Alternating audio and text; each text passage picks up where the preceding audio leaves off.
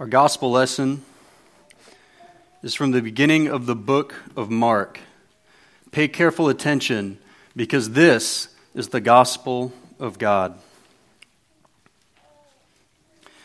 The beginning of the gospel of Jesus Christ, the Son of God, as it is written in the prophets, Behold, I send my messenger before your face, who will prepare your way before you, the voice of one crying in the wilderness, Prepare the way of the Lord, make his paths straight.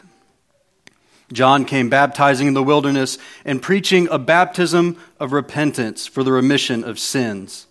Then all the land of Judea and all those from Jerusalem went out to him and were baptized by him in the Jordan River, confessing their sins. Now John was clothed with camel's hair and with a leather belt around his waist, and he ate locusts and wild honey. And he preached, saying, There comes one after me who is mightier than I, whose sandal strap I am not worthy to stoop down and loose. I indeed baptize you with water, but he will baptize you with the Holy Spirit. It came to pass in those days that Jesus came from Nazareth of Galilee and was baptized by John in the Jordan. And immediately coming up from the water, he saw the heavens parting, and the Spirit descending upon him like a dove. Then a voice came from heaven, You are my beloved Son, in whom I am well pleased. Immediately the Spirit drove him into the wilderness, and he was there in the wilderness 40 days, tempted by Satan, and was with the wild beasts, and the angels ministered to him. Now, after John was put in prison, Jesus came to Galilee, preaching the gospel of the kingdom of God and saying, The time is fulfilled and the kingdom of God is at hand. Repent and believe the gospel. Thus far, the reading of God's word. This is the word of the Lord. Amen. Let's pray. Father, we are grateful for the gospel of your Son, Jesus Christ, and for your word. We pray that as we study and that as we look, you would make us by your Spirit to be more like him. In Jesus' name, amen. Amen. Please be seated.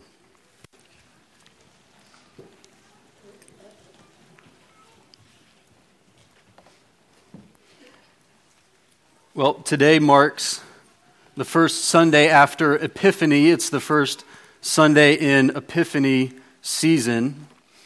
And the word epiphany means a revelation or an insight, an understanding. Or in older usage, the word meant a revelation of the divine or of the supernatural. And in the same way that Advent looks forward to the coming of Christ and Christmas celebrates his birth, traditionally the church has marked some season, some Sundays after Christmas as Epiphany, celebrating the revelation of Jesus as the divine Son of God, or his manifestation to the nations. Commonly, Epiphany gospel texts are something like the visit of the wise men, or like our gospel reading today, Jesus' baptism.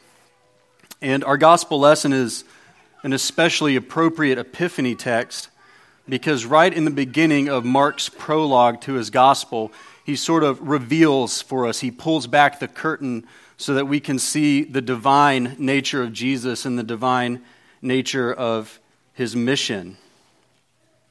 Mark, perhaps more than any of the other gospel writers, is concerned to reveal to us that Jesus is a king, the divine king of Israel for the sake of the nations. Royal languages and images are scattered all throughout the prologue that we just read. For example, Mark calls Jesus the Christ, meaning the Messiah, the anointed king, and the Son of God, which is a royal title. We'll talk more about that later. He records the summary of Jesus' preaching as the kingdom of God. But most of all, in contrast to the other three evangelists, in contrast to Matthew and Luke and John, Mark bookends his prologue by telling us explicitly that what he's writing is a gospel. Now, if you've grown up in church or you've been around the church for any length of time, you know that gospel, the Greek word evangelion, means something like good news or glad tidings. And sometimes we're so used to hearing that gospel means good news, or we summarize the gospel by saying it's how we have our relationship with God, that we forget originally the word referred to the good news of a great military victory, or the birth or ascent of a king. Consider the words from an inscription about the birth of Augustus Caesar, which says, quote, "The providence which has ordered the whole of our life sent him, Augustus, as it were, as a deliverer for us and for those who would come after us, to make wars to cease and to create order everywhere. The birthday of the God," in that case, in this inscription, Augustus, "was the beginning for the world, the gospel, or the glad tidings that have come to men through him." Sounds a lot like our Christmas text that we just read, celebrating the birth of Jesus, bringing peace and glad tidings everywhere. The Greek translation of the Old Testament, the Septuagint, uses the word in a similar way. In Isaiah chapter 52:7, it says, "How lovely on the mountains are the feet of him who brings good news," glad tidings, that is, the gospel, evangelion, "who announces peace and brings good news," the gospel, "of happiness, who announces deliverance and says to Zion, your God is king." So Jew and Gentile, pagan and faithful, at this time when Mark is writing, used the word gospel to refer to the glad tidings brought by the ascent of a king. The pagans applied it to their Caesars and their gods, but the Jews were looking forward to the reign of God through his Christ, through his Messiah, the coming of his kingdom. And so while the gospel does result in changed lives, and in believing the gospel we are put right with God, the gospel is not a method for moral improvement, and the gospel is not a description of how to have a personal relationship with God, but rather it is an announcement of the person and work of his Christ, Jesus. As we consider Mark's prologue and Jesus' baptism in particular, it reveals to us something of the nature of his kingdom and of this king. So let's look. Mark begins his gospel, as do most of the apostles and the other New Testament writers, by quoting the Old Testament and showing that the reign of Jesus is in fulfillment to the Old Testament prophecies. Now, for the last few weeks, Pastor Sexton has been showing us how to understand Jesus in light of the Old Testament prophecies. If you remember, he talked about very specific fulfillments, or also talked about typological or pattern fulfillments. And that was a wonderful lesson and a good sermon. And that's not the point we're going to go to in this text, but I do want to stop and look and see that Mark is doing something very interesting with the Old Testament quotations that he picks. He says in verse 2, "Behold, I send my messenger before your face who will prepare your way before you. The voice of one crying in the wilderness, prepare the way of the Lord and make his paths straight." What Mark is doing is combining, he's using the first verse of Malachi 3 and combining it with a prophecy from Isaiah 40. But let me turn real quick to Malachi 3 and read Malachi 3 for you. See if you catch the change that Mark is making. Here's Malachi 3:1. "Behold, I send my messenger, and he will prepare the way before me. As the Lord whom you seek will suddenly come to his temple, even the messenger of the covenant in whom you delight. Behold, he is coming, says the Lord of hosts. But who can endure his coming? And who can stand when he appears? For he is like a refiner's fire and like a launderer's soap. He will sit as a refiner and a purifier of silver, and he will purify the sons of Levi and purge them as gold and silver, that they may offer to the Lord an offering of righteousness. Then the offering of Judah and Jerusalem will be pleasant to the Lord, as in the days of old." Did you catch the difference? Malachi 3:1, he says that God will send a messenger to prepare the way before his face. And in Mark, he picks up that and applies it to Jesus, saying, "Behold, I will send my messenger before your face." And in Isaiah 40, chapter 3, the other Old Testament prophecy that Mark picks up, the messenger is sent before the way of the Lord. In doing this, Mark is making this subtle shift from before my face to before your face, before the face of Jesus, and he's claiming right at the very beginning of his gospel that Jesus is God. He couldn't be making his message more clear. The gospel that he's writing is the coming of the king, but the king that is coming to Israel is Israel's God. So if Jesus is Israel's God and king coming, John then is the messenger, the refining fire, who sits to refine Israel like launderer's soap. It's interesting to see that the regions mentioned in Malachi 3:4 are the exact same ones that Mark tells us specifically that came out to John, Judah and Jerusalem. In verse 5, he says, "Then all the land of Judea and all those from Jerusalem went out to him and were baptized by him in the Jordan River." So John is fulfilling the messenger role of Malachi 3 and Isaiah 40. As we look at this passage, though, one question we have to ask is, why did John then go out to the wilderness other than to preach, other than to simply fulfill the prophecy? You know, if maybe he had the book open in front of him and said, okay, I should go to the wilderness, but is there something important about John going out to preach in the wilderness?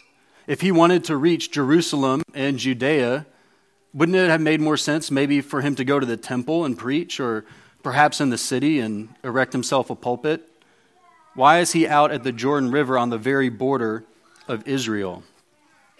Well, the wilderness for Israel is the setting of spiritual desolation and temptation and failure.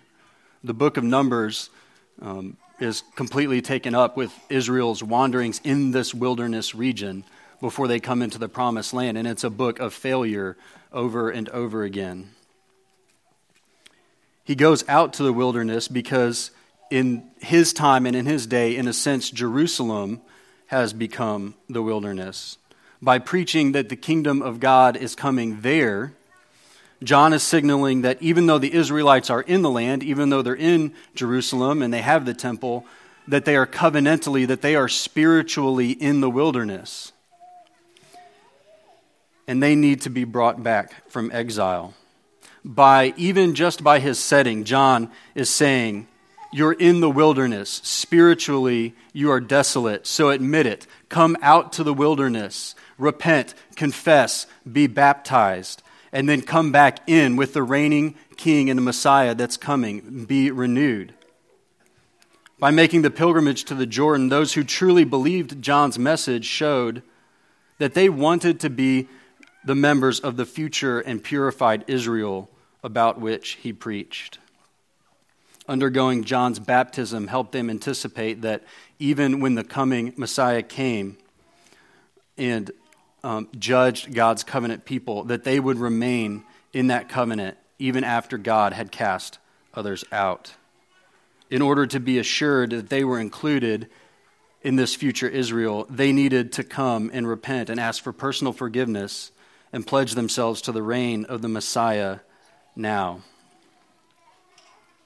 And in this way, the baptisms we just celebrated, all of our baptisms, are just like John's. We ask those who can answer, and or the parents of those infants that are baptized, just like we did this morning, if they recognize their sin and their need for Jesus. None of us, John's message tells us, should coast on perceived safety in our church membership or being born in the right place or anything like that. We need to appropriate what is offered to us by faith.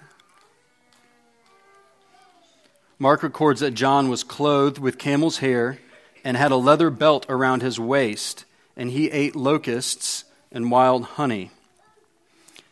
In saying this, John reminds us of the prophet Elijah First Kings 1:8 records for us that he was a hairy man, Elijah was, with a leather belt around his waist.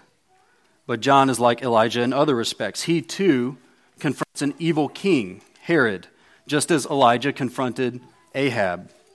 Elijah also spent a lot of time outside of Israel proper, 1 Kings 17:3. And he was also fed by God in the wilderness, 1 Kings 19:4-7, just as John was. So John is a new Elijah. John is the forerunner, the great prophet Elijah. But he also demonstrates the humility of another prophet, Moses. Moses was the greatest of the Old Testament prophets. Yet Numbers 12:3 says, "Now the man Moses was very humble, more than all the men who were on the face of the earth." Likewise, Jesus says that there was none born of woman greater than John. But what does John say about himself in verse 7? "And he preached, saying, There comes one after me who is mightier than I, whose sandal strap I am not worthy to stoop down and loose." He has the humility of the prophet Moses, and he has the lifestyle of the prophet Elijah as he prepares the way for the divine king of Israel. So I make these points not to talk about John the Baptist per se, which is not really what John would want us to be doing, but rather to point to Jesus as John does. He points to Jesus as his successor and the one who is greater. So if John is a new Elijah, then Jesus is a new Elisha, possessing a double portion of the Spirit, or in this case, the Spirit without measure, and he comes baptizing in the Spirit. If John is like Moses, then Jesus is a new Joshua, conquering the promised land. Yet his battle will not be waged against flesh and blood, but against principality and power, against spiritual forces of wickedness. So that's why verses 12 and 13 tell us that Jesus was tempted by Satan and ministered to by angels. Mark, as I said before, especially in his prologue, pulls back the curtain to reveal Jesus' divine nature to us, the divine nature of his mission. Jesus is not prosecuting holy war like Joshua did, simply conquering cities. Jesus is conquering Satan and sin and death. Well, what I really want to focus on today is Jesus' baptism. This is the traditional text for Epiphany, is Jesus' baptism. And I want to show us what Mark is teaching us about the nature of this king and this kingdom in his gospel. So let's look at Jesus' baptism. In verse 9 it begins, "It came to pass in those days that Jesus came from Nazareth of Galilee, and was baptized by John in the Jordan. And immediately, coming up from the water, he saw the heavens parting and the Spirit descending upon him like a dove. Then a voice came from heaven, 'You are my beloved Son, in whom I am well pleased.'" As Jesus was baptized, the Holy Spirit, which in the Old Testament was symbolized by the pouring of oil for kings. Kings were anointed for their ministry to rule by having oil poured on them, and it was supposed to represent the Holy Spirit coming on them in power to give them the ability to rule justly. In Jesus' baptism, he's anointed with the Holy Spirit himself. The Spirit descends on him personally in the form of a dove. His was a true and complete anointing to rule. And he saw, it says, the heavens parting, or the heavens were torn, which is another way to render that Greek word. And the Father proclaims over Jesus, "You are my beloved Son, in whom I am well pleased." Now, I said we would come back to that phrase, the words of the Father over Jesus at his baptism, "You are my beloved Son." The first part is actually taken from Psalm 2, 7 and 8, which says, "I will declare the decree. The Lord has said to me, you are my Son. Today I have begotten you. Ask of me, and I will give you the nations for your inheritance, the ends of the earth for your possession." Jesus is in the fulfillment of the Davidic and the divine king of Psalm 2. The second part is from Isaiah 42, which we read earlier as our Old Testament passage. It says, "Behold, my servant whom I uphold, my elect one in whom my soul delights," or in whom I'm well pleased. "I have put my spirit upon him, and he will bring forth justice to the Gentiles." Jesus' anointing at his baptism, then, is a true gospel. Jesus is the divine Son of God, the King and the inheritor of all the nations. By speaking these words over Jesus at his baptism, God is showing us that he is coming in the person of Jesus Christ to be king over every nation on earth. Think about that we are sitting in the United States thousands of years after this event in a place far removed from Jerusalem, worshiping Jesus because he has inherited all the nations. He's inherited our nation and China and Africa and India. Every nation belongs to Jesus Christ. All the other gospels of Caesar and pagan gods were false gospels, but in the proclamation made over Jesus at his baptism, God is saying that Jesus is the inheritor of all the nations. He is God come in the person of his Christ to rule and reign and bring justice. But as we read about this baptism, this anointing for kingship, one question that really ought to stick in our minds is why Jesus was baptized in the first place. We know the Spirit descended on him and he was anointed to be the king, but John was preaching a baptism of repentance, it says, for the remission of sins, and Jesus has no sins to repent of. And this points to his great humility. Jesus, as the anointed king, will have a very different kind of rule, a very different way of conquering than the pagan gospels. And it showed even at the beginning of his reign as he's baptized in the Jordan. Jesus has no sins to repent of, and he is the coming king, and yet he's willing to go out to the wilderness and bear the spiritual desolation and identify with the plight of his people, to undergo baptism and be willing to be treated as if he were a sinner. And this is now, of course, not the last time that he would be so treated. Look with me, if you will, at another scene many years later as Jesus hangs on a cross in Mark 15.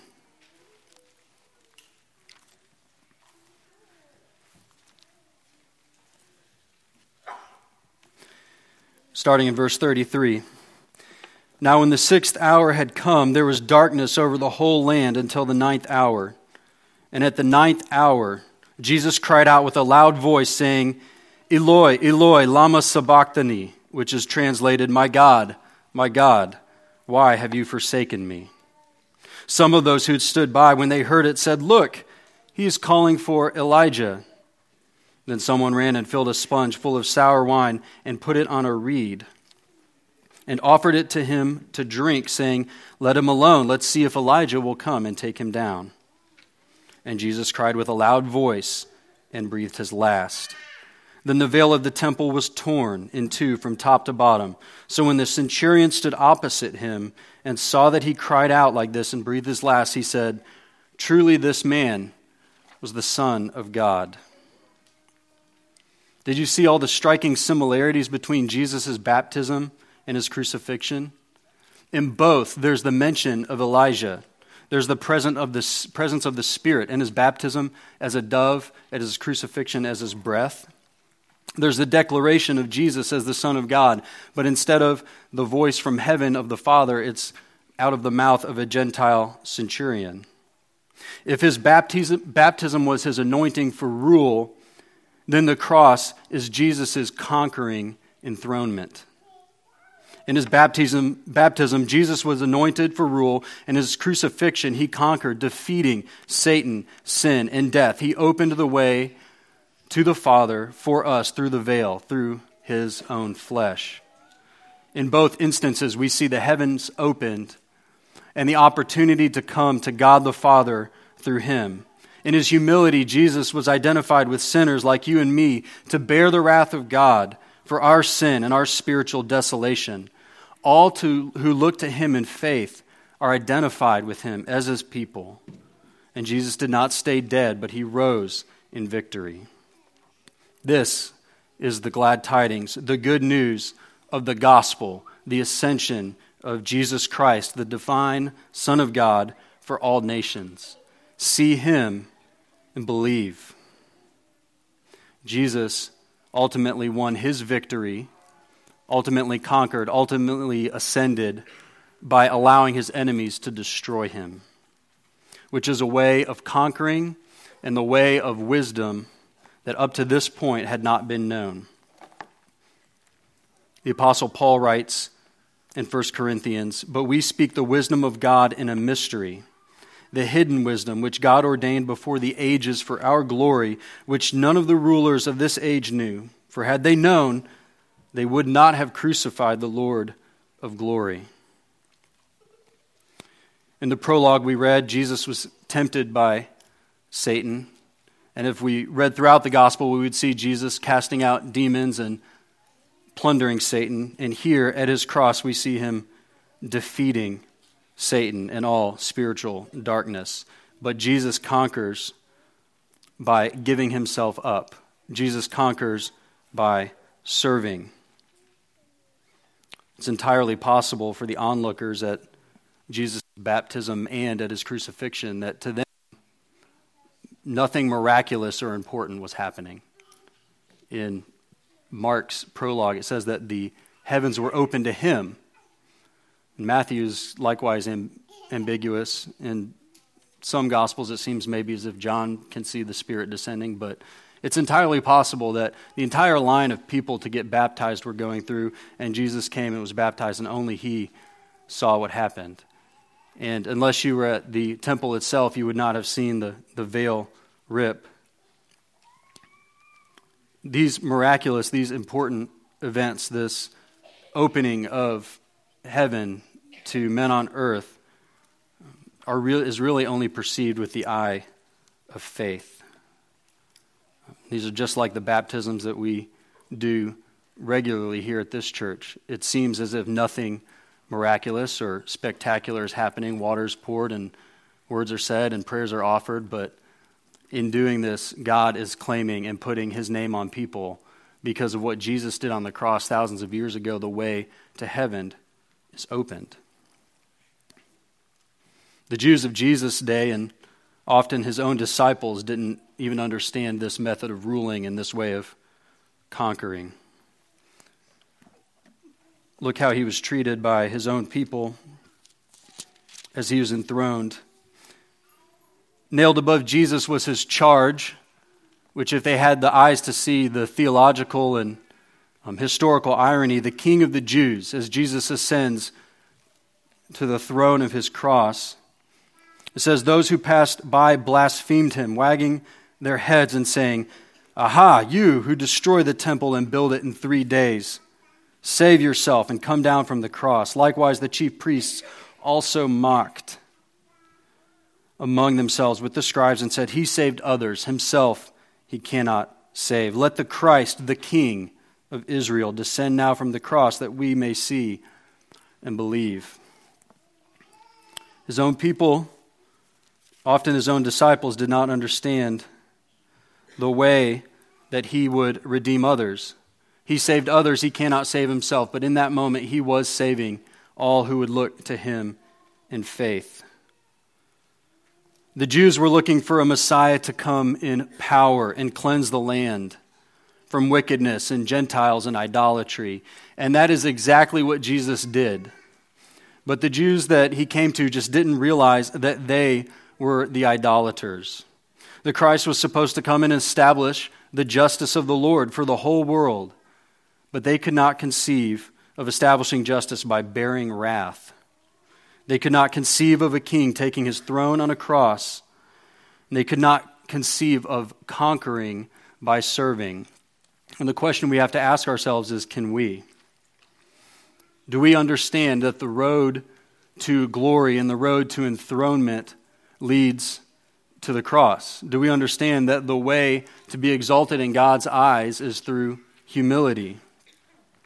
The way that we live our lives among each other as this church or in our families? Do we understand that the way to take authority is to serve and put others before ourselves? I want to close by making applications for us from Jesus' baptism to ours, returning to the point that Jesus was baptized to identify with us and so that we would have union with him. And there's a few implications for what our baptisms mean.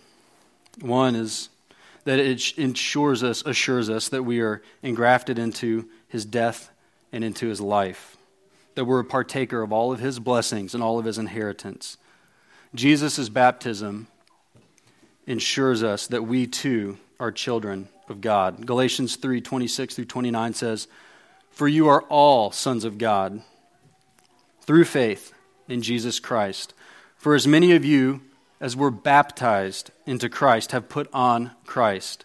There is neither Jew nor Greek, there is neither slave nor free, there is neither male nor female, for you are all one in Christ Jesus. And if you are Christ's, then you are Abraham's seed and heirs according to the promise."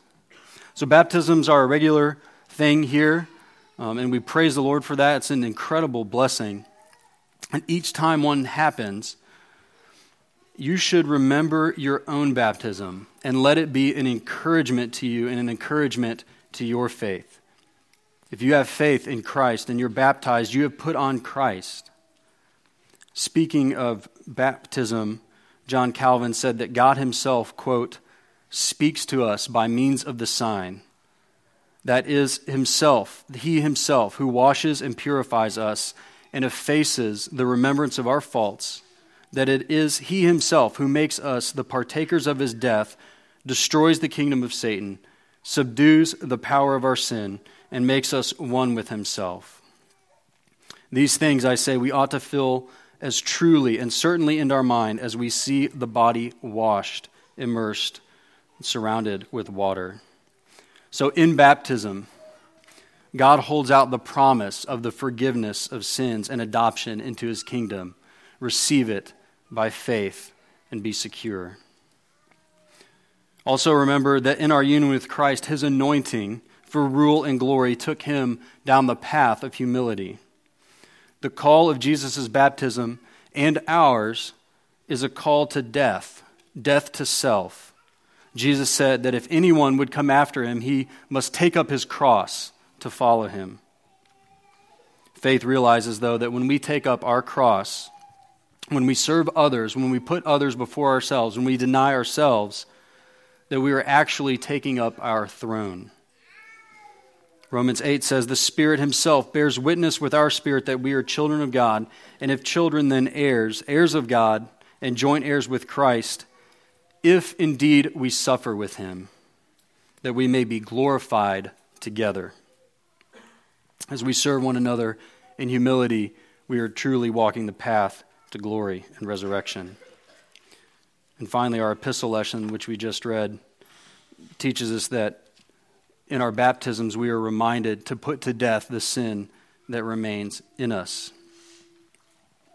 Romans 6 says, "Or do you not know that as many of us were baptized into Christ Jesus, were baptized into his death?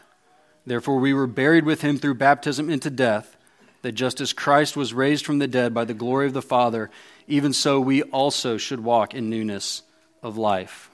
When we see a baptism, we remember our baptism. We remember Jesus' baptism. Remember that the death Jesus died was for our sin. And so our sin has been killed in him. We are united to Christ in our baptism through faith. And so the sin that remains until we get to glory, we are to put to death just as Jesus did on the cross. We are to continue to fight sin in our own lives and in our own hearts, in our own families, in our own congregation until we come to glory and to resurrection. This is the gospel. This is the glad tidings. The divine Son of God for all nations has come. His baptism, his death, and resurrection and ascension, he opened the way to the Father. He rules over all the nations of men, and ever since his first coming, the time has been fulfilled, and his kingdom is always at hand. Repent and believe the gospel. Amen. Let's pray.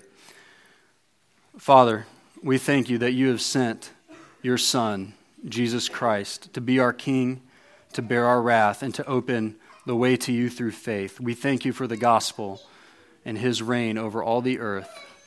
Bless us, we pray. In Jesus' name, amen.